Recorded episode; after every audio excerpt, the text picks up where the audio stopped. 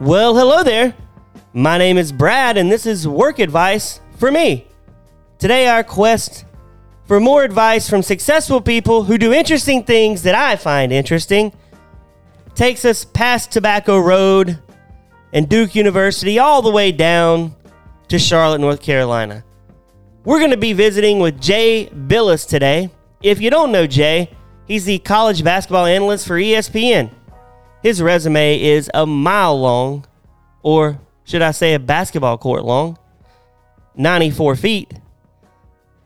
He has done many things, and in this interview, we have a slam dunk interview. I'm going to see how many basketball puns I can drop in this. He's going to chat about what kind of drive he had as a high school student wanting to get into college. How does he balance work and family? And how did young Jay handle failure opposed to older Jay handling failure? We're also going to find out what's Jay's favorite sports movie. Because I know you're all wondering, what's Jay Bilas's favorite sports movie? Hey, sit back, put the basketball down for five minutes, and check out this chat with Jay Bilas. So I'm here with Jay Bilas, uh, arguably the best color analyst, college basketball analyst that I know of. And I want to ask him a few questions about drive in three phases, his drive.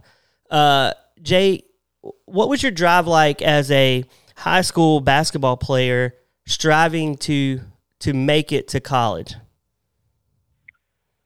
Well, it's a good question. I think it, it, it evolved over time. I think when I first started playing, I was a fourth grader and played on a, a really talented team uh, of all my my you know the local best players, and we were on a travel team. And I think as I started playing more, I became more competitive and wanted to achieve more. Uh, but I think part of it is as as I got better, uh, I started to expect more uh, of myself and put more time into it and more work into it um, but that actually evolved through college and afterwards. Um, so the work ethic I had and the drive to, to be good at something, whatever I did, um, I think changed over time. And, um, you know, as you become more mature and you see, you know, where results come from, uh, and, you know, everybody wants to get to a certain destination, but it's, it's really the, um, the discipline approach you take every day that gets you there. You know, similar to you know climbing a ladder. You know, your destination is the top of the ladder, but you have to navigate every step. And uh, and I think I that was a, a learned behavior over time.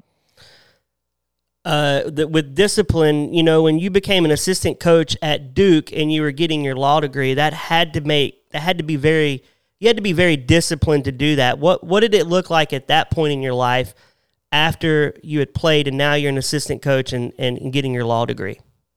I didn't think it was that hard, honestly. There were two uh, two endeavors that I really wanted to wanted to take part in. Uh, you know, being a member of Coach K's coaching staff, and then uh, getting my law degree at Duke Law School. Um, you know, it just required the discipline was in budgeting my time and you know, I knew where I was supposed to be at any given time and throw all my energy into what I was doing at that time. But what it really required me to do was say no to things that weren't my priorities. Those were my priorities. And it, it wasn't that I didn't have a social life, but I didn't have the same social life I could have if I only did one of the two things. But uh, it, it just, that that's where the I think the uh, uh, the discipline came from um, or where it was required was in in managing your time and and having to use the word no. And when you when you said no to things that weren't a priority for you, you were saying yes to your priorities. Um, but it wasn't that I was some cloistered monk that was you know working only in that area uh, or those areas.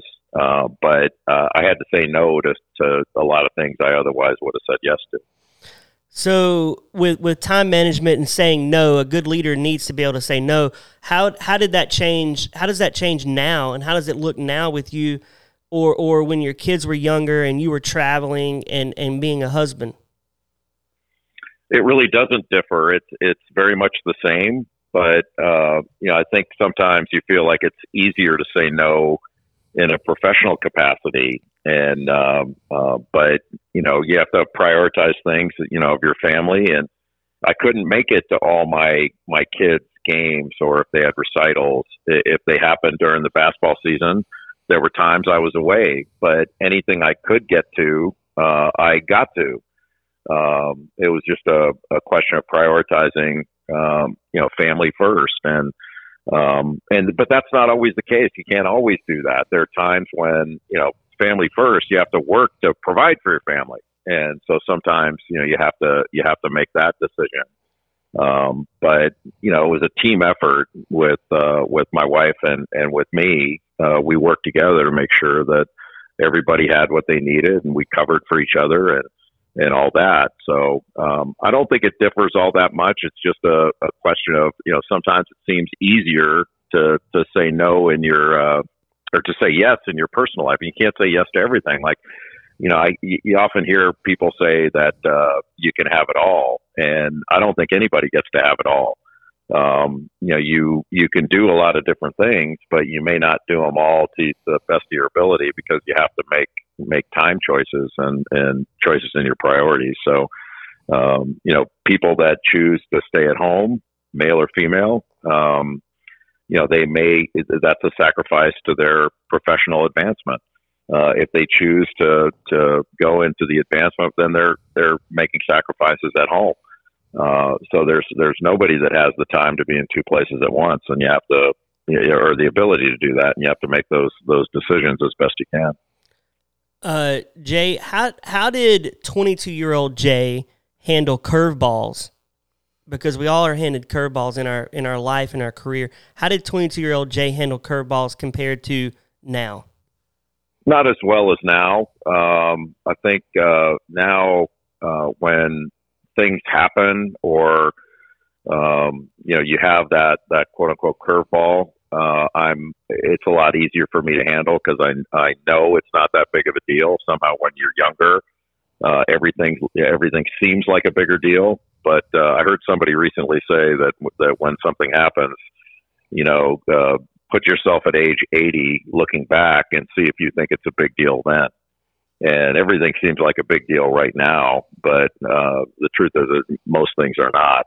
Uh, so uh, I think now I I try to handle things, take a step back, and say, okay, what's the best thing to do here? Uh, because this isn't that big of a deal, but I need to deal with it. Um, but so I, I try not to get too emotionally invested in things uh, when I have to make a decision. Uh, it's not that, that, that you want. I'm not saying you want to be some you know feelingless robot, uh, uh, that's that's nobody can do that. Um, but uh, I, I don't get I don't get too emotional over over decisions anymore. Uh, Jay, you're very very well regarded and high regarded in the in the college basketball uh, circuit and in industry and and media. Why do you feel like people come to you when there's a major story that breaks and they hold you in such high regard? Why do they come to you for your opinion? Well, part of it's the platform. Maybe it's the, the biggest part. You know, when you work for, for ESPN, you know, you have a very big platform and a, and a wide reach, uh, with, with things that you say. So, uh, because of the platform, people may think of you among the first in order to get, uh, you know, to get your thoughts on something. But really, um, whether I've been working for ESPN or the, the times I've done things for other outlets in the past, um, all I really think about, you know, who people trust is up to them. You know, who who I choose to put my trust in is my decision. And I'm sure in the, in the past and now I trust untrustworthy people. Um, but you know, I, so I can't do anything about who whether people trust me. All I can do is strive to be trustworthy. And if I'm trustworthy, people can make their decisions. You know, that being trustworthy is up to me. Mm-hmm. And uh, so that, that I, I do the best I can to be trustworthy and, and, uh, and I try to be as prepared as I can. And, and everything I say, I've given, given thought to. Uh, and so I'm confident in that. It Doesn't mean you're always right, but, uh, um, that, that's what I concentrate on is I concentrate on, on trying to be trustworthy. what do you what do you think coaches could do today in better providing leadership and mentorship to uh, ath- young athletes? I think the the important thing is to put the interests of your whoever is in your charge, put their interests first. And it's okay to be demanding. There's nothing wrong with having high standards and, and requiring that people in your your charge meet those standards or strive to meet those standards. But you can do it with a level of care that lets people know that you're in it together and that you have their back. Um, I think that's important. And so, you know, everything at the end of the day, everything's about the relationship you have with with your colleagues or your your teammates or team members. Um, it, it's that's the important thing, and that's the thing that lasts. Um, you know, very few people are going to start citing all of your you know tenets of leadership when they talk about you. They're going to talk about what you mean to them, you know, and how you made them feel. Uh, that that's that's the important stuff and so you're dealing with people and people have have feelings they're they have different personalities and and being able to to navigate that uh, requires more than just uh, you know top down here's the way it's going to be my way the highway leadership because a lot of you know now in a lot of different different avenues you know when when people my way the highway used to used to be the the standard and uh, there's a lot of highways out there for people to take. So if you say my way the highway, you better be prepared for them to take the highway. yeah. Um, true. There is a lot of highways, and hopefully, people that are listening right now will will take what the advice you've given them today and and go the right highway in in leadership. Couple more questions, and we'll wrap up. One, what's your favorite sports movie of all time? Uh, probably The Natural um, I read the book and then uh, saw the movie, and, and the movie comes out differently than the book. But I, I thought the Natural Robert Redford was uh, was awesome. That is that is a great movie. Um, and lastly, what what what what's next for Jay Bilas in evolving in, in your leadership? Like what what's what's the next chapter look like for you? I don't know that uh, that I really think about that very much. I think as I've gotten older, what what I hope to do is is be available uh, for younger people to help. Um, I don't want to you know sort of force mentorship on on younger people, but um, you know I have a basketball camp where we mentor young players and young coaches, uh, both college coaches and and in other other avenues. Uh, so we try to do the best we can there to give back and to help. And uh, same thing in the broadcast field or, or in the in the field of law. Uh, you know, I'm still with uh, my law firm, Moore and Allen in Charlotte, North Carolina. So you try try as best you can to to help those uh, that are younger and trying to figure it out. Uh, because you know, for all of us that have reached a certain age, somebody helped us, and you can't really repay that. I, I can't really repay Coach K or all the people that have have helped me. But what I can do is uh, is pay it forward and and try my best to help others. Well, Jay, I truly appreciate you taking a few minutes to to chat with us about leadership and. You know, I've learned from you today that uh, discipline and learning to say no are two big things to becoming a great leader. Well, thank you for having me, Brad. It's been a pleasure. I appreciate it. Thank you so much, Jay. Have a good one. Thank you. Bye now. Well, I hope you enjoyed that chat with Jay Bilas as much as I did. If you like our show, please subscribe and leave us a review. And if you've started to type a negative review, remember when you used to rent VHS tapes? Some of you are like, what is renting VHS tapes? On those tapes, it would say, Be kind, rewind. You can be kind right now and rewind those letters of negativity. That's advice from Brad. If you have any questions you would like to ask Work Advice for Me, hey, you can email us at workadviceforme at gmail.com. Also, if you know anyone you would like to have on the show and you're listening right now, email workadviceforme.com. This podcast is brought to you by Hopecast. I can't wait for our next interview. Until then, I'll see you.